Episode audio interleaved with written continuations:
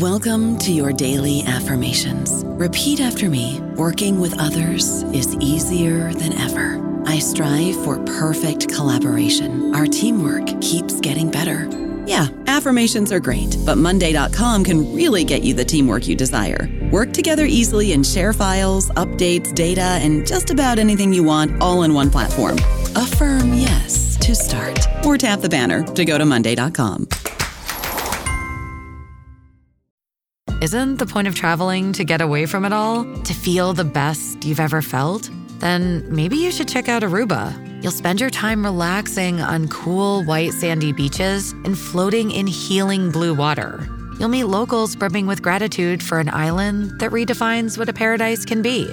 When your trip comes to an end, you won't need another vacation because you just had the vacation. That's the Aruba effect. Plan your trip at Aruba.com. Okay, round two. Name something that's not boring. A laundry? Ooh, a book club. Computer solitaire, huh? Ah, oh, sorry, we were looking for Chumba Casino. That's right, ChumbaCasino.com has over 100 casino-style games. Join today and play for free for your chance to redeem some serious prizes. ChumbaCasino.com. No purchase necessary. Void where prohibited by law. 18 plus terms and conditions apply. See website for details. Welcome to the New Books Network. Hi, everyone, and welcome back to New Books in African American Studies, a podcast channel on the New Books Network. I am your host, Amanda Joyce Hall. Today, in my interview with Dr. Sarah Derbew, we discuss her new book entitled Untangling Blackness in Greek Antiquity. The title is currently out with Cambridge University Press. Dr. Derbew is a teacher, a writer, and an advocate of ancient African studies. She is an assistant professor of classics at Stanford University, where she is also affiliated with the Center for Comparative Studies in Race and Ethnicity, as well as the Center for African Studies. We hope you enjoy our conversation about Dr. Derbew's book and her rich examination of Black representations in antiquity.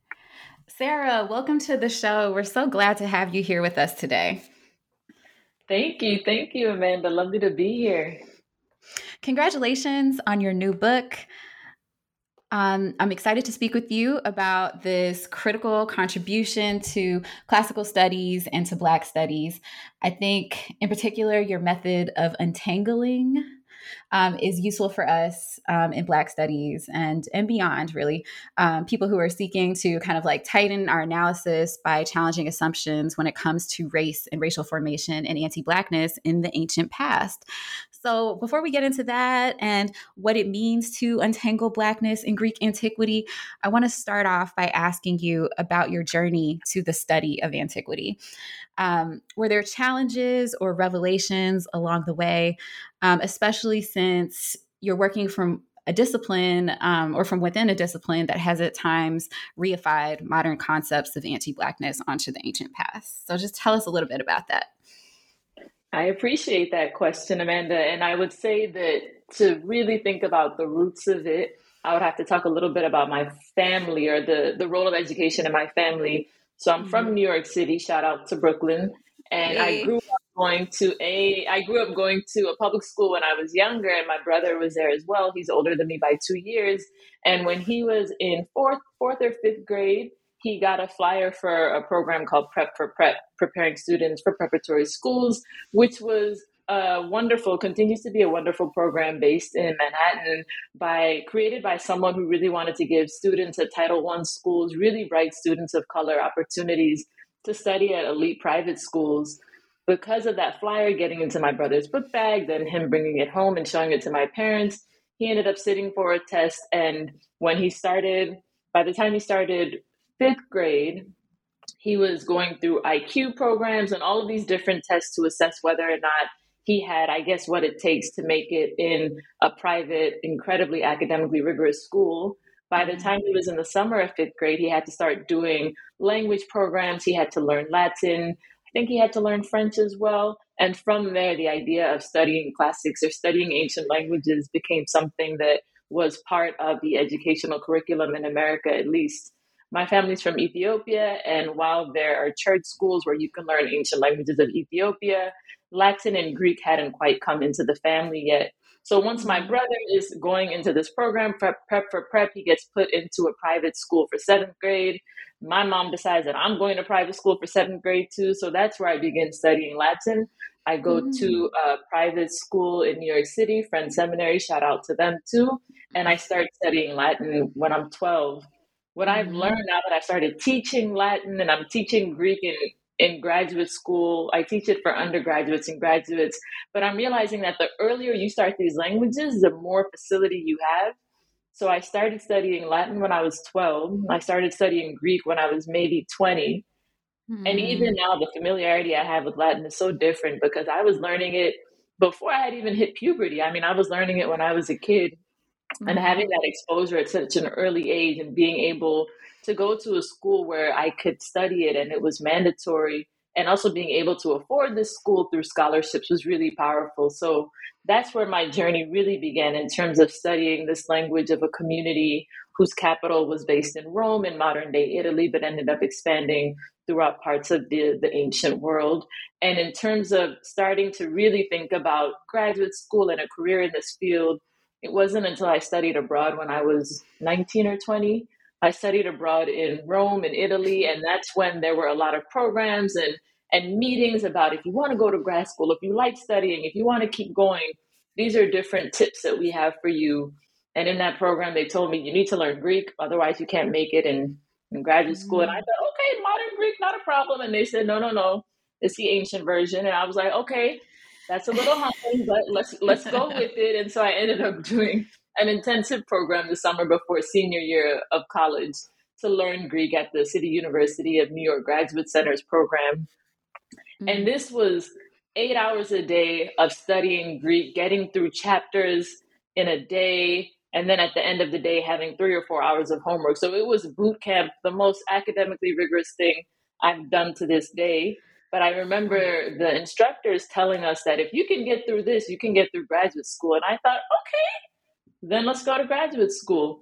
And so as I continued studying and reading and preparing for exams and being exposed to different materials, I realized, wait a minute, I'm seeing some references to Black people in these texts. I'm not always seeing it discussed in ways that I feel like are responsible or rigorous. So let me start trying to find ways to engage with this work. And I will say I've been fortunate that the feedback that I've gotten within my own field has been either curiosity or support. And I'm sure that, I mean, haters can hate. And I don't doubt that there are people who maybe don't like my work or don't think it's rigorous, but I have been fortunate that I've been shielded enough, and maybe I've been lucky enough that in terms of the challenges, it's been more of the challenges of being in any discipline, where sometimes you feel like there are not enough hours in the day, or you just feel like there are too many texts and there are too many people you need to contact and there are too many gaps, or you feel like, oh, I published something and I wish I had just added that one sentence that would have changed it. But I think no different than any other field in terms of the challenges. Right. And so you told us about kind of like your foundation for being prepared to, or your preparedness and training as it comes to being in ancient studies and being in classics. So how, like, what is the origin story of this book? How did you come to write Untangling Blackness in Greek Antiquity? It began with needing to have a dissertation topic in graduate school. I was taking a survey course where in graduate school for most classics programs, I would say it's starting to change now, but traditionally you had to read a bulk of literature in the ancient Greek language of various authors as part of your first or second year training. And so when I was going through this blitz of everything that everyone has ever written in the past, there was one week where I was reading a lot of Greek history, a lot of texts from the ancient 5th century BCE, roughly 2,500 years ago, of people who were writing about their world, what they knew, where they traveled in the ancient Greek world, broadly speaking. And one author, Herodotus, who wrote a nine-book tome called The Histories, where ostensibly he's looking at a war between Greece and Persia, but he's just really giving the tea on everybody. He's kind of a gossip blog meets a travelogue meets a historical text. He gives a lot of really juicy stories that help you vividly feel like you're in the text, but then he'll also give you very straightforward and sometimes dry geographical references too. So there's something for everyone in this text. But in this text, I remember meeting people called Ethiopians, and the Greek etymology, the history of this word, Ethiopia or Aethiopia, comes from two Greek words, aitho, which means I blaze, and ops, which means face. So this combination of the people of blazed faces really drew my attention, because I thought about the ways in which the relationship between the sun and skin color is something that we also recognize and sometimes can grapple with in the modern day. So I thought, I need to get into this text some more. As I continued reading, he mentioned these Ethiopians as having black skin. In other parts of the book, in other parts of the tome, rather, these 9 books, he discusses Ethiopians as being blameless and tall and incredibly handsome and semi-divine. They kind of kick it with the gods, but they kind of don't. They are mortals, but there's something about them that just seems to be magical. And I went straight to my dissertation advisor and I said, I have to write about this. This has to be my dissertation topic. And she politely looked at me and said, Sarah, this is not enough for a full dissertation. You cannot focus on 10 references in one Greek text to write a 100-page dissertation.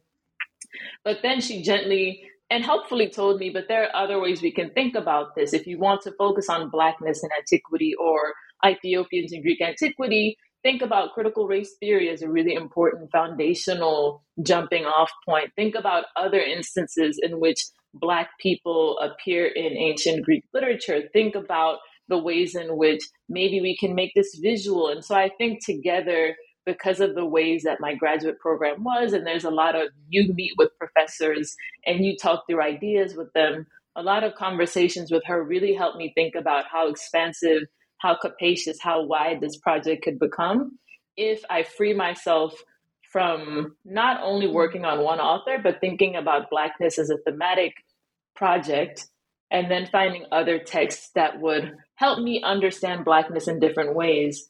I will say that I was very much indebted to performance studies coming into my work early, because it freed me from thinking about having to somehow notate all of the thousands of instances in which Blackness appears in the ancient Greek corpus, and instead choose almost 5 case studies that allow people to view Blackness being performed in different ways.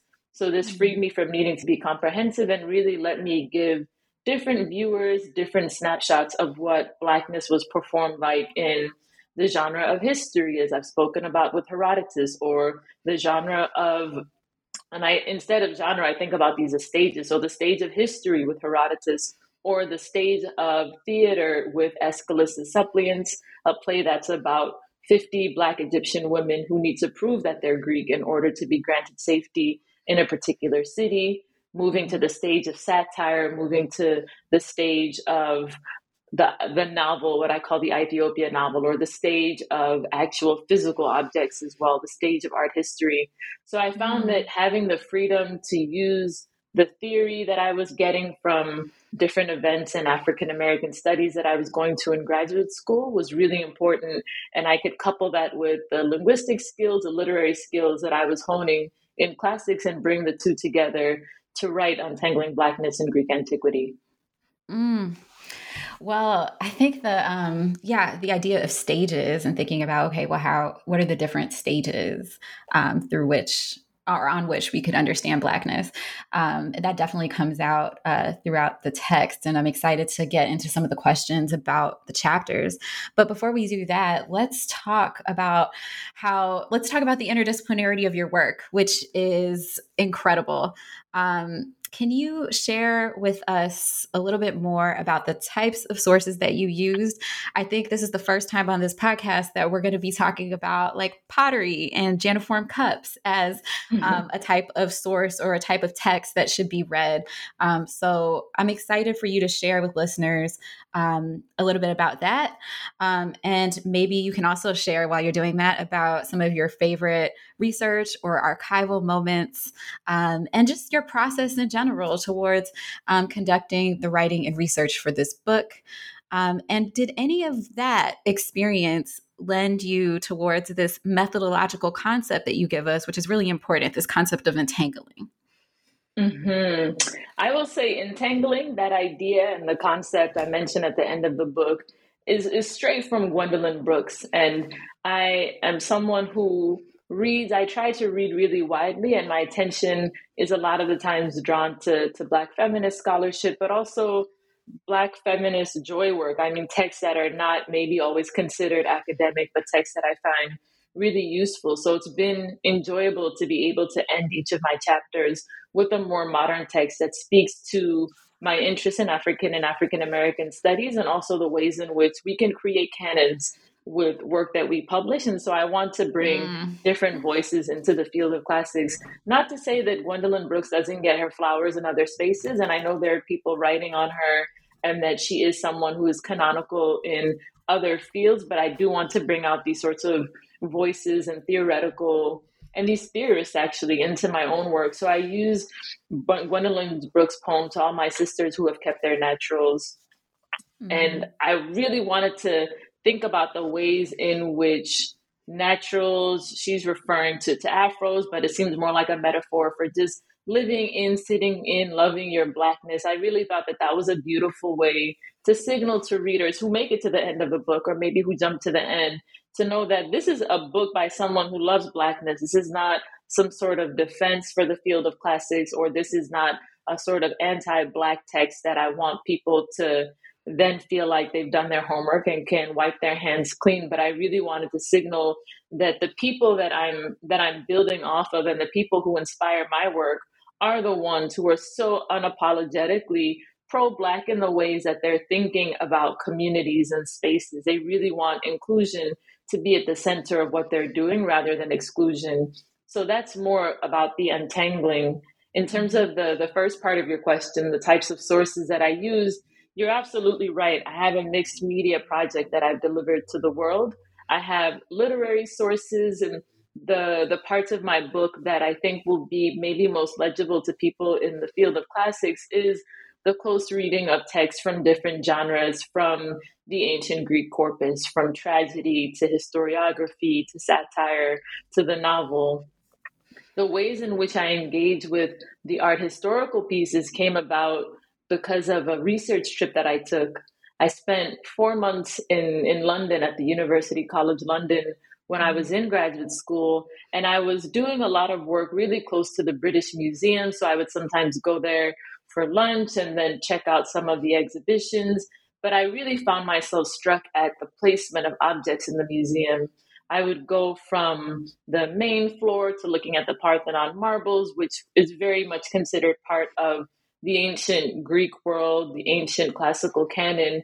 And then I would go into the basement and I would look at the Benin bronzes and think about 1897 and the punitive expedition by the British to take out a lot of these objects from Benin City and bring them to Britain as part of a punishment or retaliation because of colonizers being told, get out, when they were in Benin City. So these were both in my mind, thinking about how I can see Africa downstairs and I can see Greece upstairs. Mm-hmm. And so I kept trying to bring them together. And I found that the both came together on the top floor of the museum. So now we're traveling a bit, but on the top floor of the museum in room 65, there's a room that's all about Nubia, all about this region that was an ancient civilization, is a modern one now, that roughly spans from the first to the sixth cataracts of the Nile. So we're thinking southern Egypt and northern Sudan. And I thought, oh, this is Africa too. Mm-hmm. So the British Museum has Africa in the basement, and they have Africa on the top floor. And then in the middle, we have Egypt.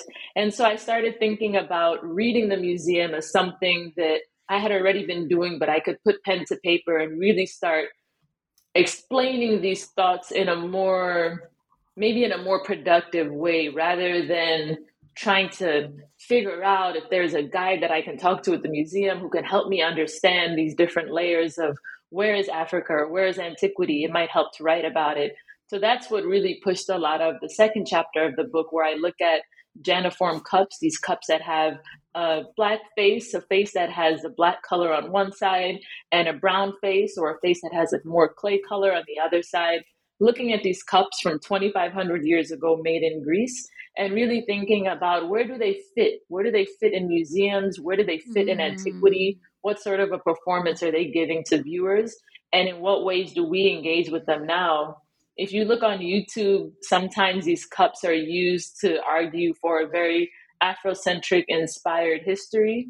And they also are sometimes used in the opposite light when white supremacists can look at it and say, this shows that Black people were subjugated forever. So it's curious how we continue to manipulate, or perhaps we continue to read into these cups sometimes what it is that we want to see without always paying attention to the context. So through this work, I started realizing how important it is to treat objects, to treat sources as historical relics in their own right, and contextualizing them in that way is really important, but also thinking about how they speak to us today and not treating this as right or wrong, but trying to see the different ways in which people engage with it and what can be the preconceived notions behind it. Right. I'm just so grateful that you shared the story about, I'm just kind of like envisioning you walking around the British Museum now and thinking about, that part in the book. The part in the book was one of my favorite parts where you have the maps of the museum and you're talking about the different places that you see Africa, and you're highlighting kind of like the logic of curation, but also the illogic of curation in that moment. So yeah, that was awesome to hear about.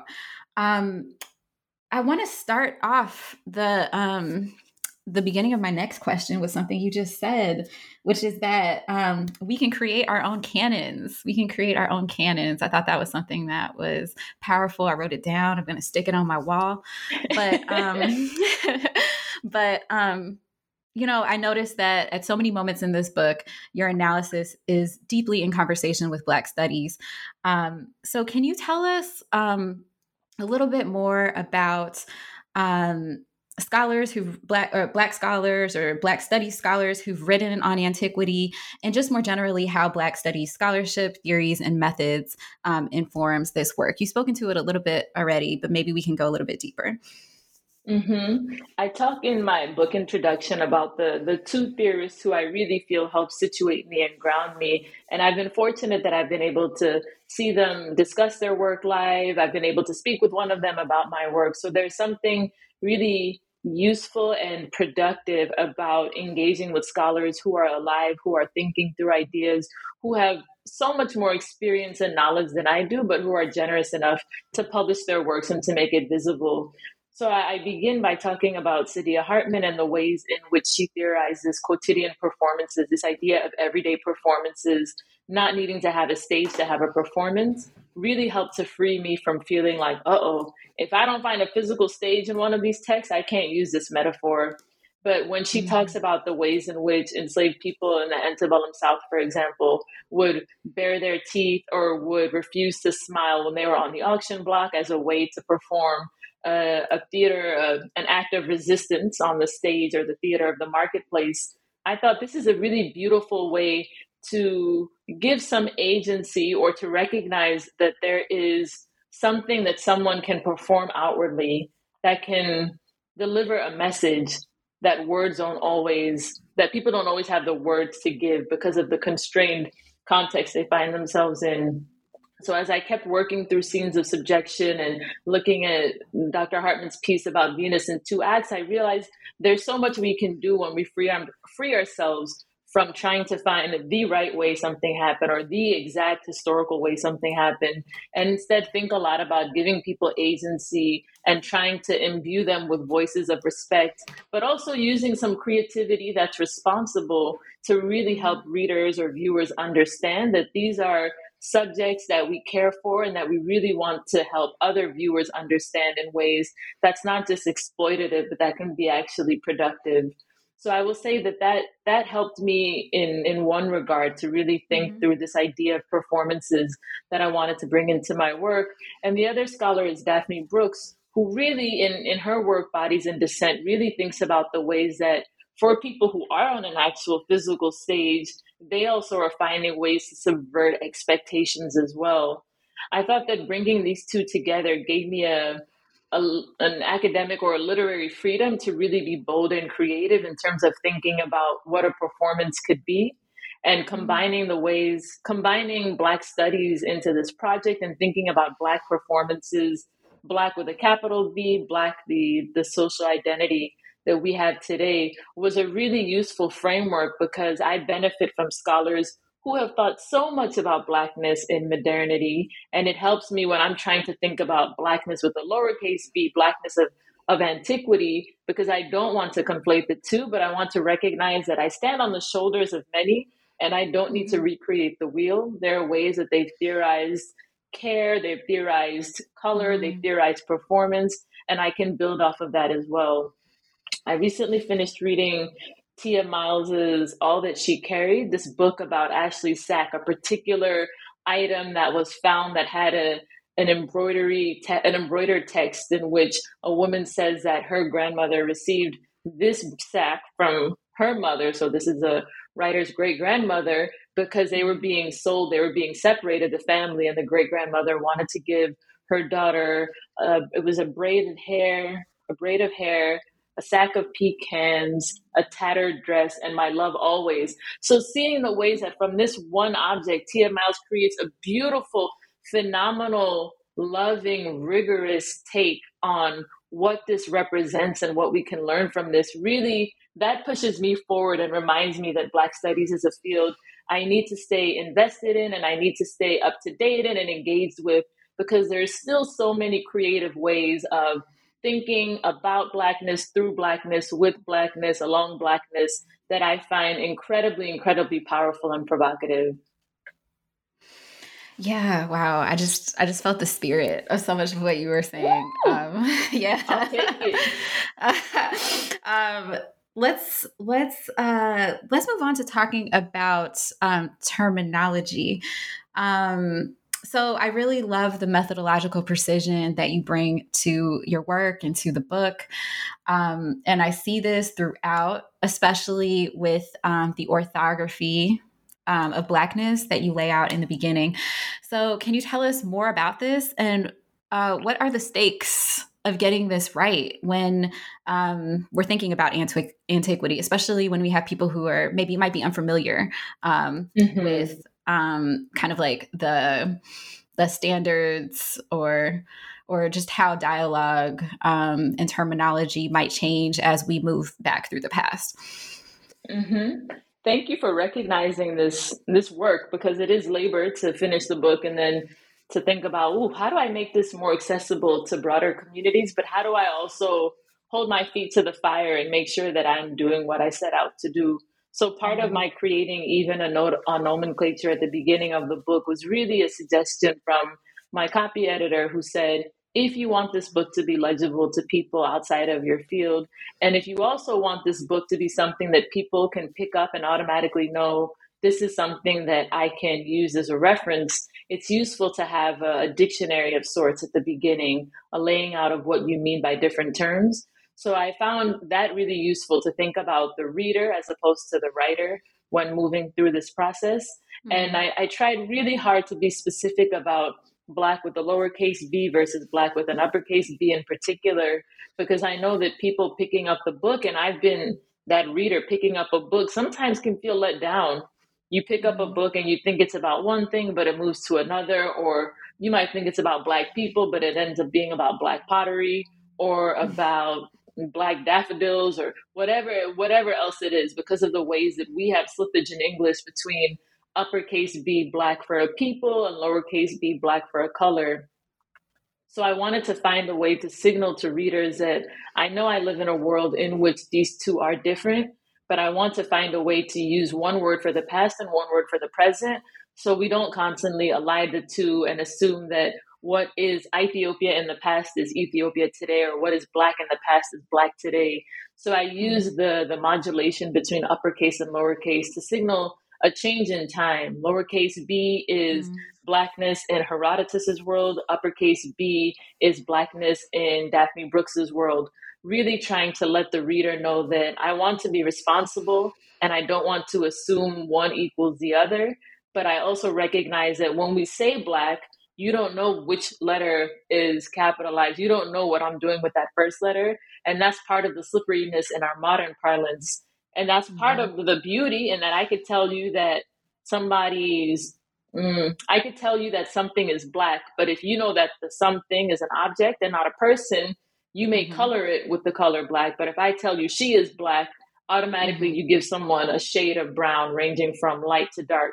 So it's curious how this word is so slippery, but so powerful in our own language. And I wanted to find some way to engage with that, to engage with terms like race, race in modernity and race in antiquity, or to engage with things like classics with a capital C versus a lowercase c, these problematic stand-ins sometimes.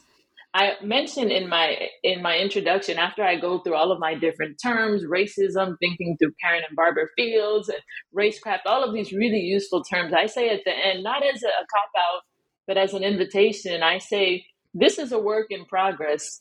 My language is not the only language. 20 or 30 years from now, we may not even find this useful. I think about the ways that Robert Steptoe talks about language as a family tree. And if we think about this as both a physical tree, but also a family tree, different branches, some can end, some can keep going. It can be unpredictable when one continues and one dies out. But I very much feel like language is the same way, from color to Negro with a capital N, to Afro-American, to African-American. All of these terms are in constant flux, and they require communities to affirm them, to choose to use them or to not choose to use them. So nothing would make me happier than to have someone in Black Studies or someone in Classics or a related field say, these terms might have been good in 2022, but it's 2040 now. And this is the new language that I think helps us understand even more, with more precision, the theory and what's going on in these texts.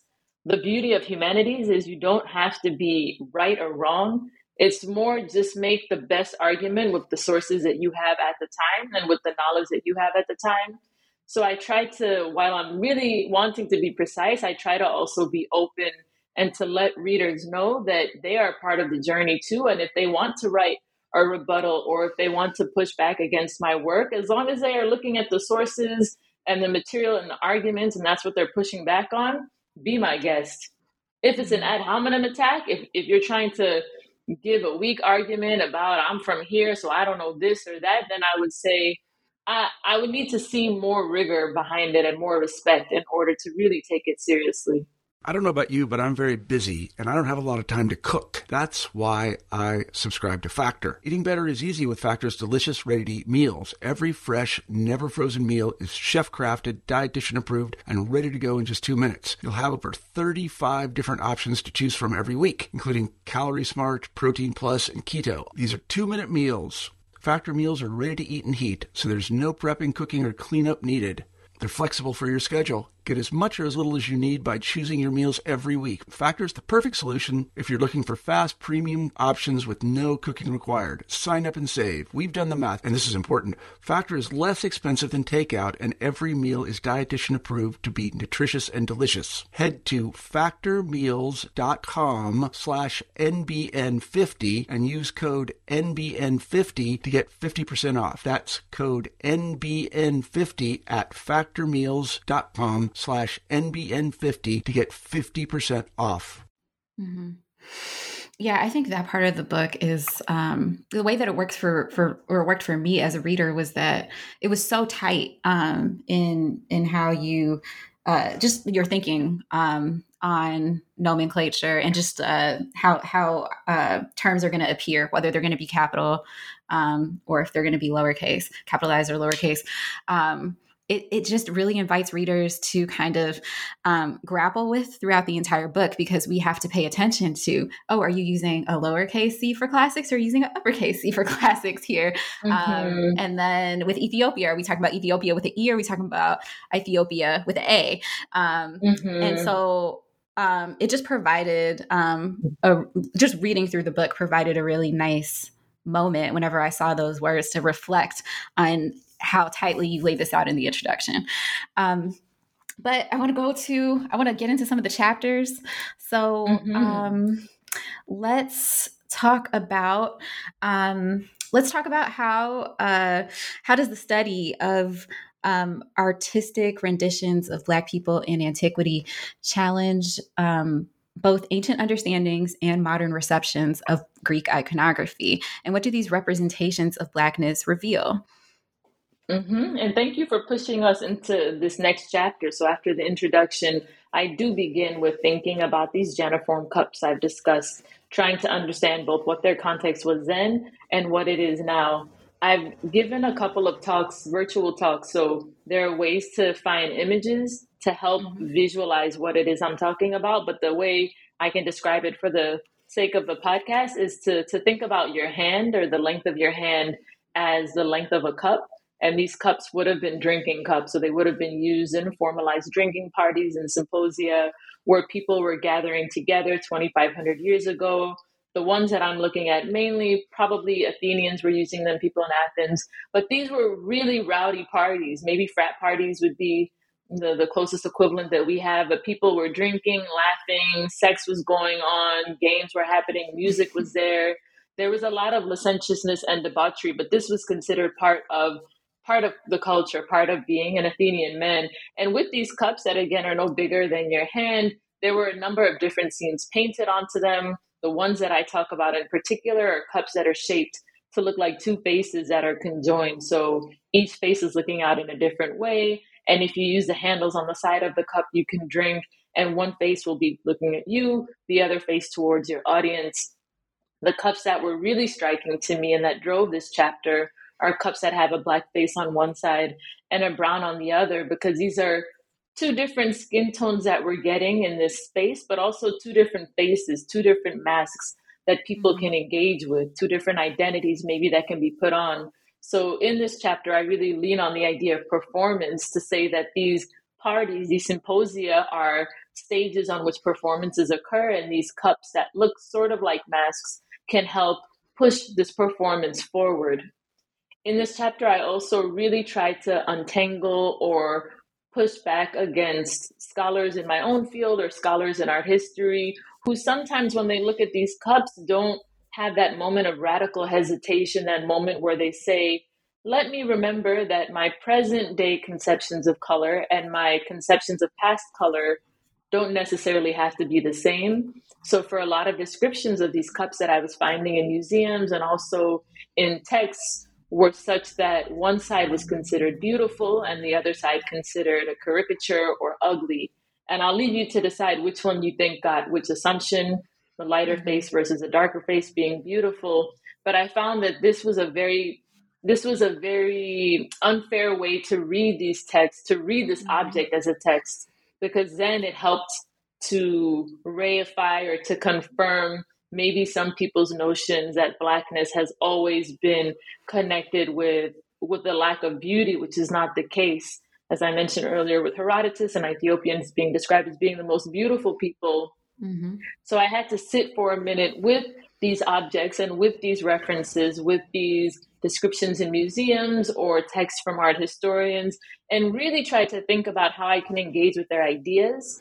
These are people who are scholars in their field well beyond where I am or where I may ever get, but it's also people who are humans, and humans have blind spots that sometimes they don't always know about. So I wanted to find a really respectful, responsible way to say, I disagree with some of these terms, and I think that recognizing beauty on both sides might be really useful, or if we don't want to talk about their beauty elements, let's move to thinking about this as a performance so that we can really try to give viewers, try to give readers or listeners a more comprehensive, well-rounded picture of what's happening with these objects, rather than just copy and paste how Blackness was treated, for example, during the blackface era in the 19th century and just pasting that onto the past.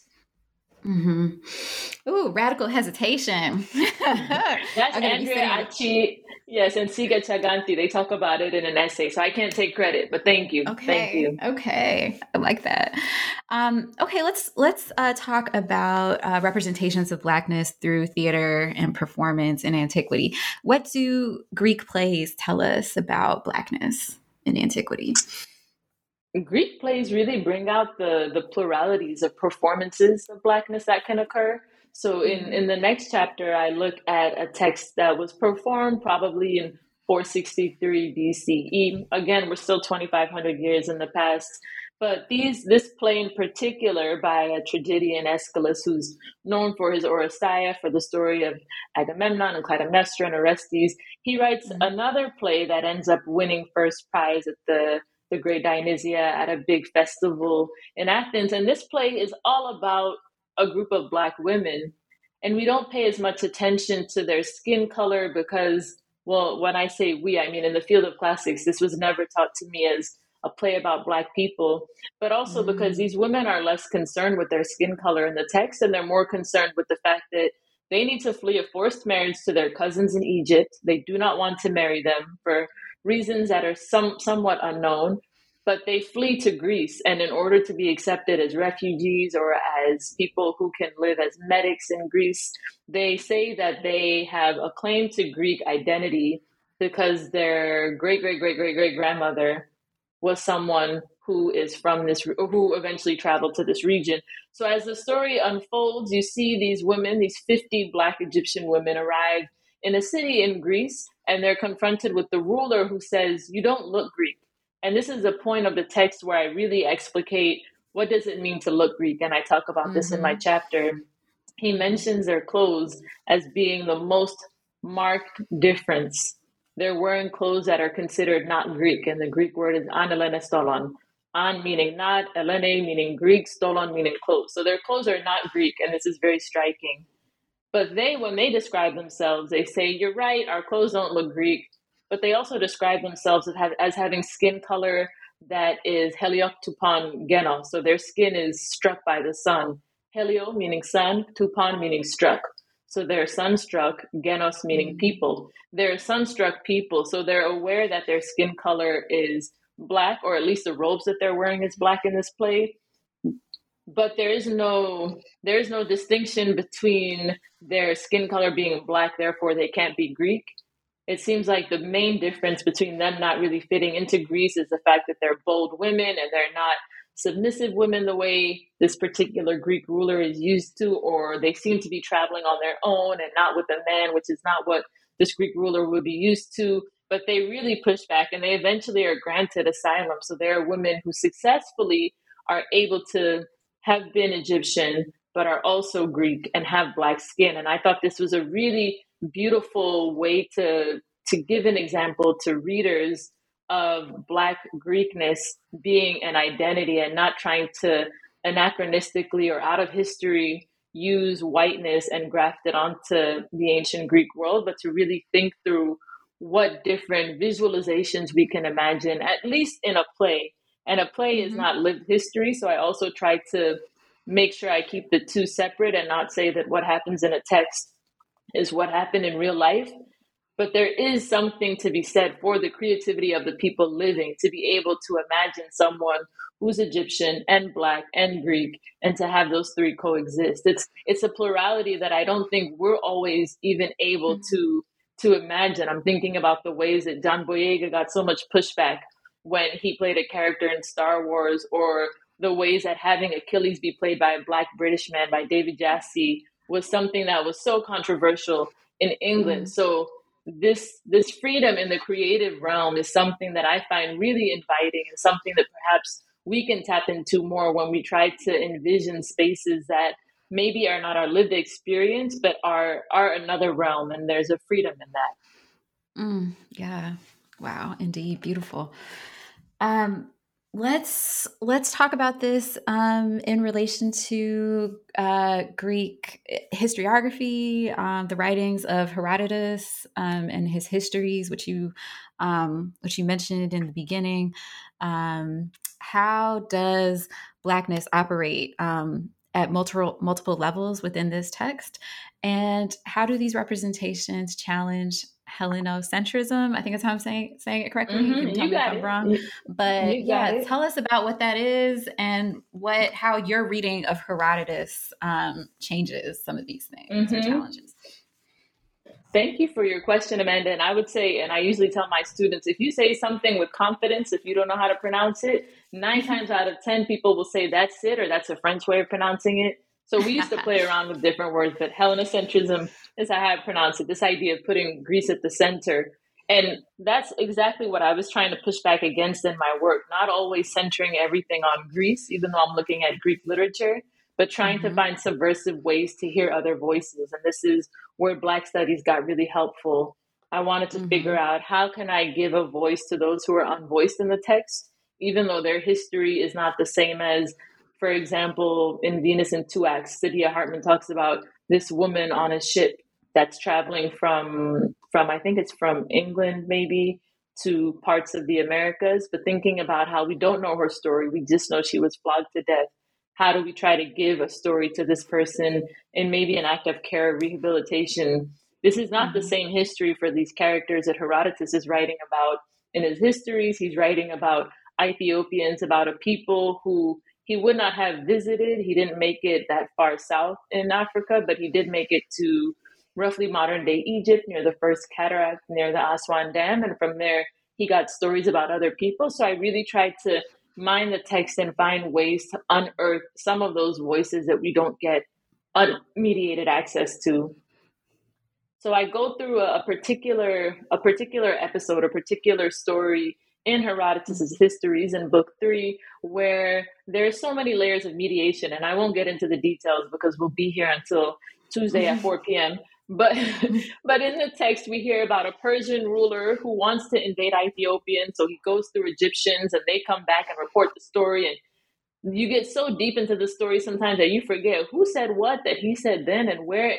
It's a game of telephone that just seems to go awry, but it's done in such a skillful way that you start forgetting that you're within a story where Herodotus said, that Cambyses said, that the fish eater said, that the Ethiopian said.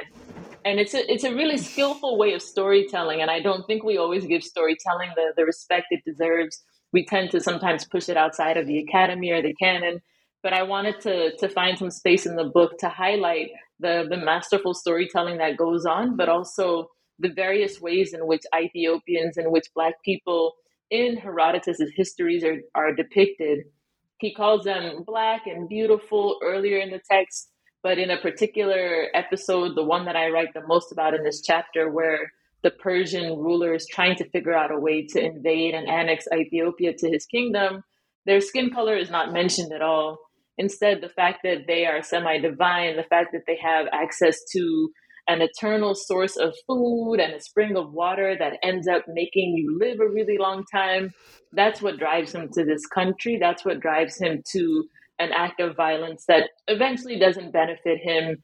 And he ends up going mad anyway. Spoiler alert, he does not have a happy life after this story, this Persian ruler who tried to invade Ethiopia. So with Herodotus, I really recognize the ways in which even being written as Black, being a representation, and again, these are representations and not cut and dry historical figures, but being represented as Black in a text was not a monolithic identity. You are Black and other things. So these Ethiopians in Herodotus's histories were Black and semi-divine and incredibly politically savvy and also great warriors. Very different full depictions that we get that can help to push back against the ways that some cherry picks instances of Ethiopians as enslaved and let that be the only ways that people understand them. There are other writers, and Theophrastus is one who writes about 100 or so years after Herodotus, who does describe an Ethiopian who's enslaved and who a particular Greek man has as property, as a way to show off that he's nouveau riche. But that's one example, and I'm always eager to let people know that if we're going to think about examples of Blackness, let's give a more full picture rather than just reifying this idea of Blackness at the bottom, which is a more modern phenomenon, one that was very much beneficial for European slave owners. And let's instead think about the ways in which we can expand this more if we look at sources from the ancient Greek world with a sharper eye. Right. But to talk about, how the flattening, is the interests of white power structures. So So let's move on to talk about Black Greeks, or or let's talk about this chapter where you're grappling with this, and you use satire to kind of help us understand representations of Blackness, or we look at representations of Blackness within satire. So tell us about that. The final chapter, or rather the third to last chapter, this chapter where I engage with Lucian, a writer from the 2nd century CE, who's writing from ancient Syria. So he's someone who is not Greek. He is not growing up speaking Greek in the ways that some other people may have been. He's a fascinating character because he plays with so many different categories. He makes fun of Herodotus in some texts. He talks about traveling both to the heavens, but also into the depths of the ocean in another. He's someone for whom there are very few boundaries or areas that he doesn't feel like he can poke a little bit of fun at, and also be incredibly witty in what he says. But I discuss a particular text in which he stages a conversation between two men, one who's from Scythia. This is near the Black Sea region. So this would be roughly... Actually, it spreads out to a few different countries. So this would be, let's say, Georgia for the sake of this conversation. Roughly in that area, the country of Georgia is where this Scythian would have been from. And he's chatting with a wise man from Athens, from Solon, and they're having a conversation while they watch Athenian athletes prepare for whatever is coming in their future, either battle or a game. So they're sitting here, and I mean, the way I picture it is two older gentlemen, almost in Adirondack chairs, sipping tea and just making comments about the young people in their midst. This is my vision of it. There's no Adirondack chair in the story, but it's great to see what each of them pay attention to. And there's one back and forth that I mentioned in the chapter where Anacharsis, this Scythian, talks about these wonderfully muscular, virile men practicing in the gymnasium.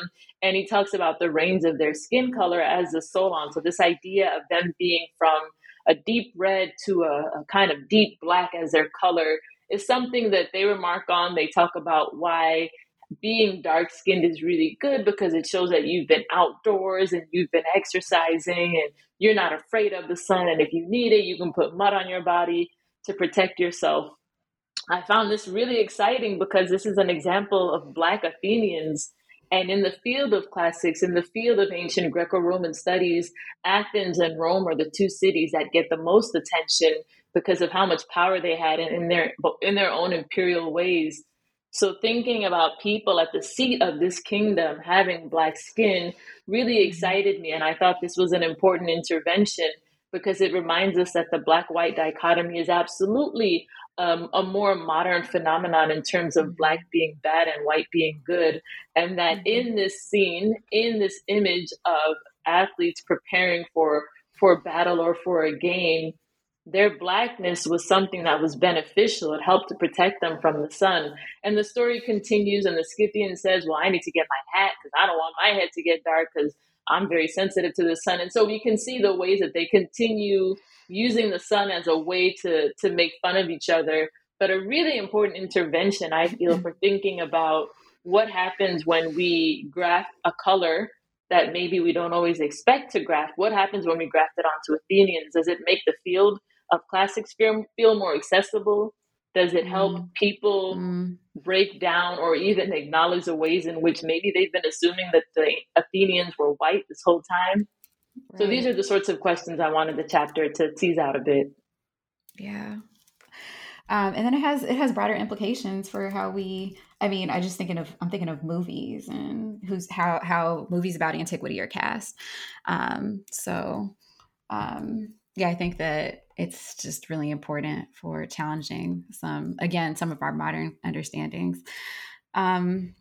So you also introduce us, or you talk about this trope of skin color manipulation in Greek literature. So can you tell us a little bit more about this in antiquity and help us to think about this trope in terms of contemporary racial passing, or if we should even do that at all?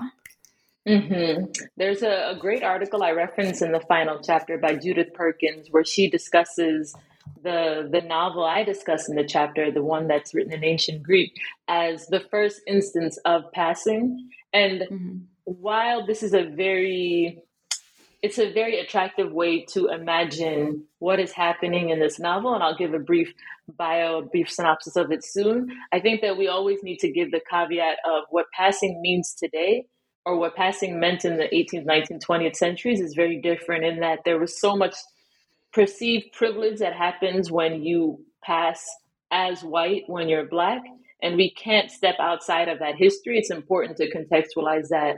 I think about Alison Hobbs' book, A Chosen Exile, and the ways that she really points out how you are exiling yourself from a community when you join the white community, when you are someone whose parents are Black, but you choose to pass as white. And that painful separation, I think, is something that is very much, that cannot be separated from the history. So I do want to say that if we are going to use passing as a term to think about the ancient Greek world, we need to be very careful to recognize that there are different contexts that this word can sit in. So now jumping to antiquity, this text that I analyzed, written probably in the 4th century CE, so less than 2,000 years ago, this text was written by Heliodorus, and it's called Aethiopia.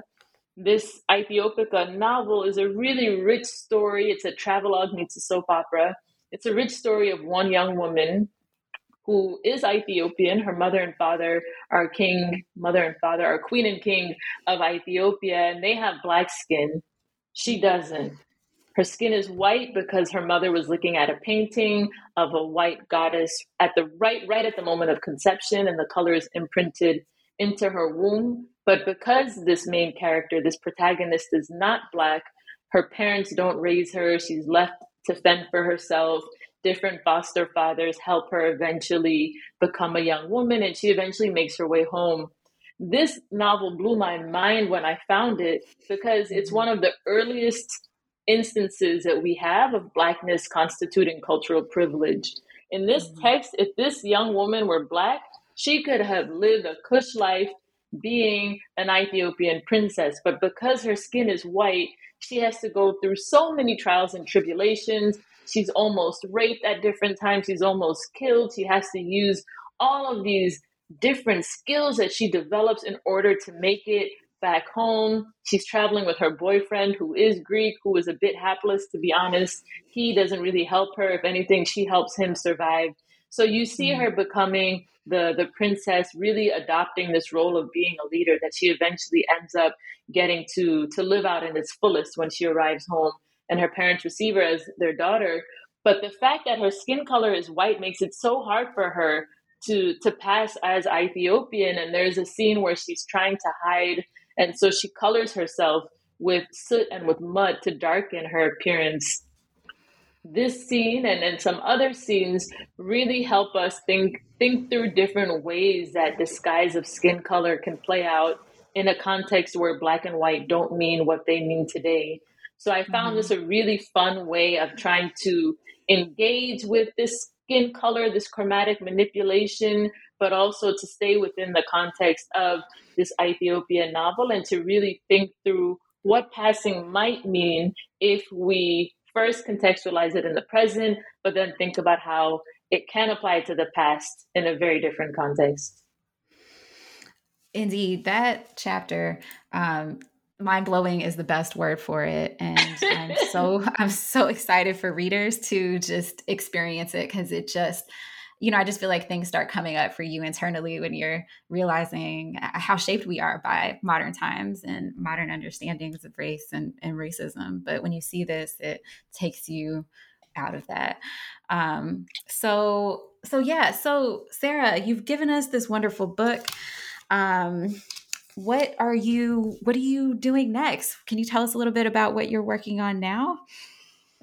Absolutely. I will say I took a break after writing, and I definitely am a proponent of taking breaks, sometimes easier said than done. And I will say some people will call me out and say, you told me to take a break, but you didn't. So I did. And I encourage anyone who has finished an exam, whatever it is, take a break. But after my break, I got back to work, and I'm currently working on 2 projects. One is an edited volume that I'm working on with 2 colleagues, Dan Arells and Feroz Vasunia, both based in the United Kingdom. And this volume is a reader. It's roughly tentatively called Classics and Race, a historical reader.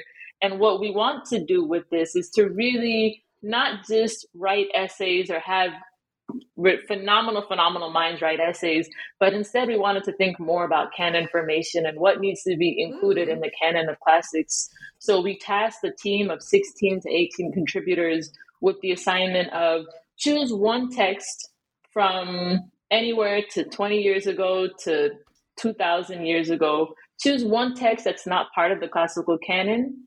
Give us this text so we can give it to readers and write an essay explaining why you think it's part of the classical canon. So this is a really expansive, fun way for people to, number one, show us access to different writers that we may not know about, but also for us to see how it can be done, how scholarship can be done when people are thinking really critically and rigorously and with respect about those who are maybe not part of the folds of the traditional parameters of classics. So that's one project.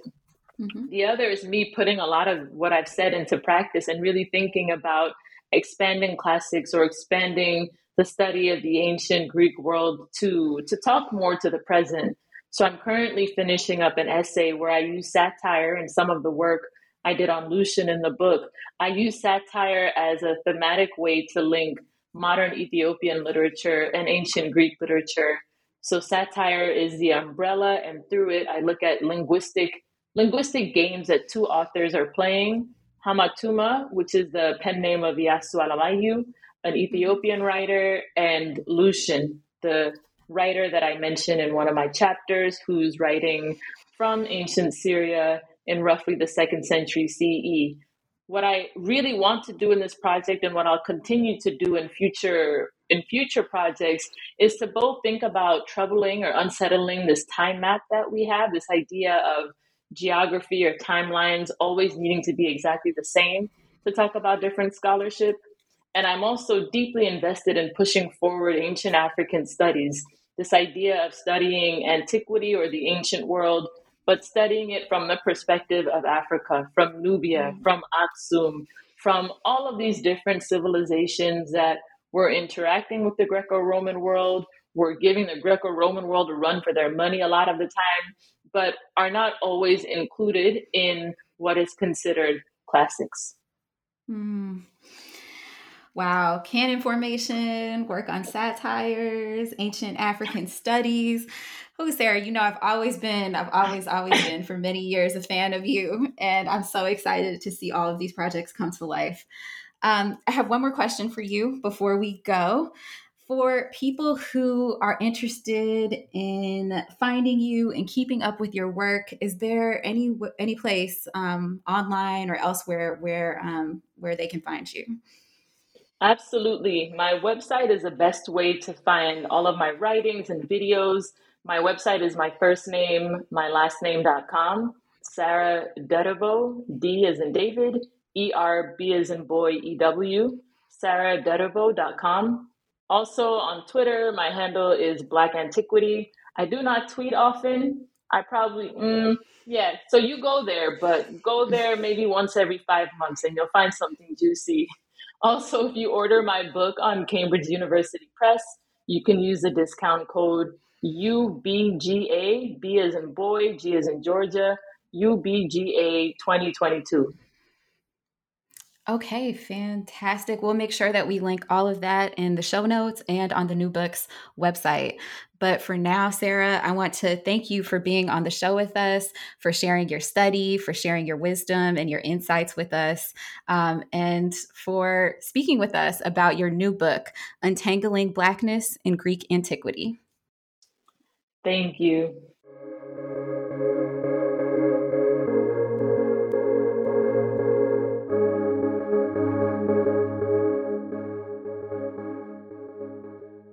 Hey guys, it is Ryan. I'm not sure if you know this about me, but I'm a bit of a fun fanatic when I can. I like to work, but I like fun too. It's a thing. And now the truth is out there. I can tell you about my favorite place to have fun. Chumba Casino. They have hundreds of social casino style games to choose from with new games released each week. You can play for free anytime, anywhere. and each day brings a new chance to collect daily bonuses. So join me in the fun. Sign up now at ChumbaCasino.com. No purchase necessary. VGW Group. Void where prohibited by law. See terms and conditions. 18+.